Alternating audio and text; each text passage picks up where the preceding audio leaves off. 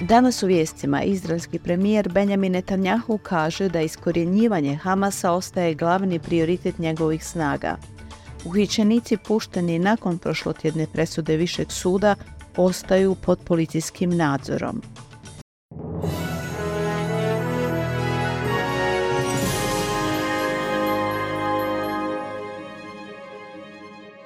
U prijepodnevnim satima 15. studenog ovo su vijesti SBS-a na hrvatskom jeziku. Ja sam Marijana Buljan. Izraelski premijer Benjamin Netanjahu je rekao da poraz Hamasa i osiguravanje povratka talaca ostaju glavni prioriteti Izraela. Kaže da je sljedeći prioritet nakon toga osigurati da se ne vrati nešto slično Hamasu. Više od 2/3 od 2,3 milijuna stanovništva Gaze napustilo je svoje domove od početka rata. Prema Ministarstvu zdravstva u Gazi, koje vodi Hamas, više od 11.000 ljudi izgubilo je živote od početka rata, a 2/3 njih su žene i djeca.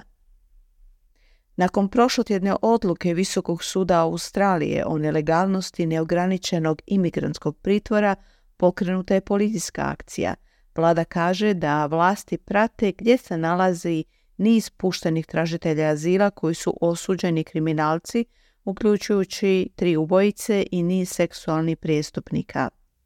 Ministrica unutarnjih poslova Claire O'Neill kaže da ih je vlada pustila pod striktnim viznim uvjetima i da točno zna gdje se nalaze.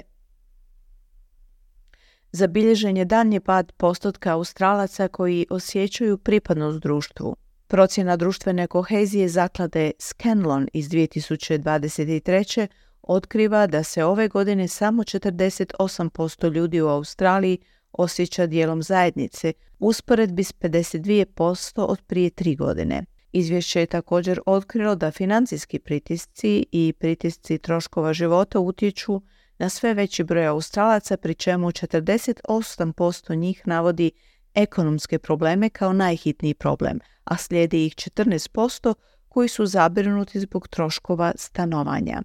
Zamjenik tajnika za obrazovanje Viktorije će danas svjedočiti u istrazi o zlostavljanju djece.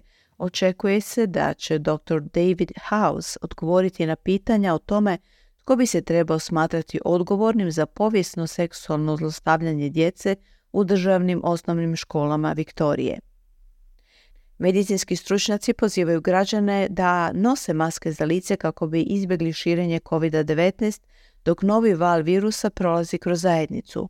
Sveučilište Novog Južnog Velsa kaže da su se brojevi slučajeva i pokazatelji teške bolesti počeli pojavljivati u Viktoriji u kolovozu, dok je u Queenslandu broj hospitalizacija zbog COVID-19 porastao naglo tijekom posljednjih nekoliko tjedana.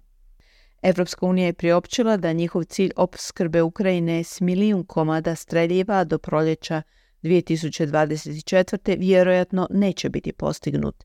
Njemački ministar obrane Boris Pistorius kaže da članice Europske unije rade u suradnji s industrijom na povećanju proizvodnje. Predsjednik Sjedinjenih Američkih Država Joe Biden najavio je više od 9,2 milijarde dolara za rješavanje klimatskih promjena i zakona o smanjenju inflacije. Gospodin Biden kaže da će se ulaganje usredotočiti na ključne klimatske ciljeve, uključujući modernizaciju električne mreže kako bi izdržale ekstremne vremenske uvjete kao što su šumski požari. Gotovo 50 novih vrsta pauka identificirano je diljem Australije, polovica njih u zapadnoj Australiji. Istraživački projekt objavljen je u međunarodnom časopisu Zoo Taxa, a dokumentirao je 48 pauka lovaca. Bile su to vijesti SBS-a na hrvatskom jeziku za srijedu 15. studenog. Ovaj podcast snimljen je u 9 sati po istočnoaustralskom vremenu. Za više vijesti posjetite internetsku stranicu SBS News.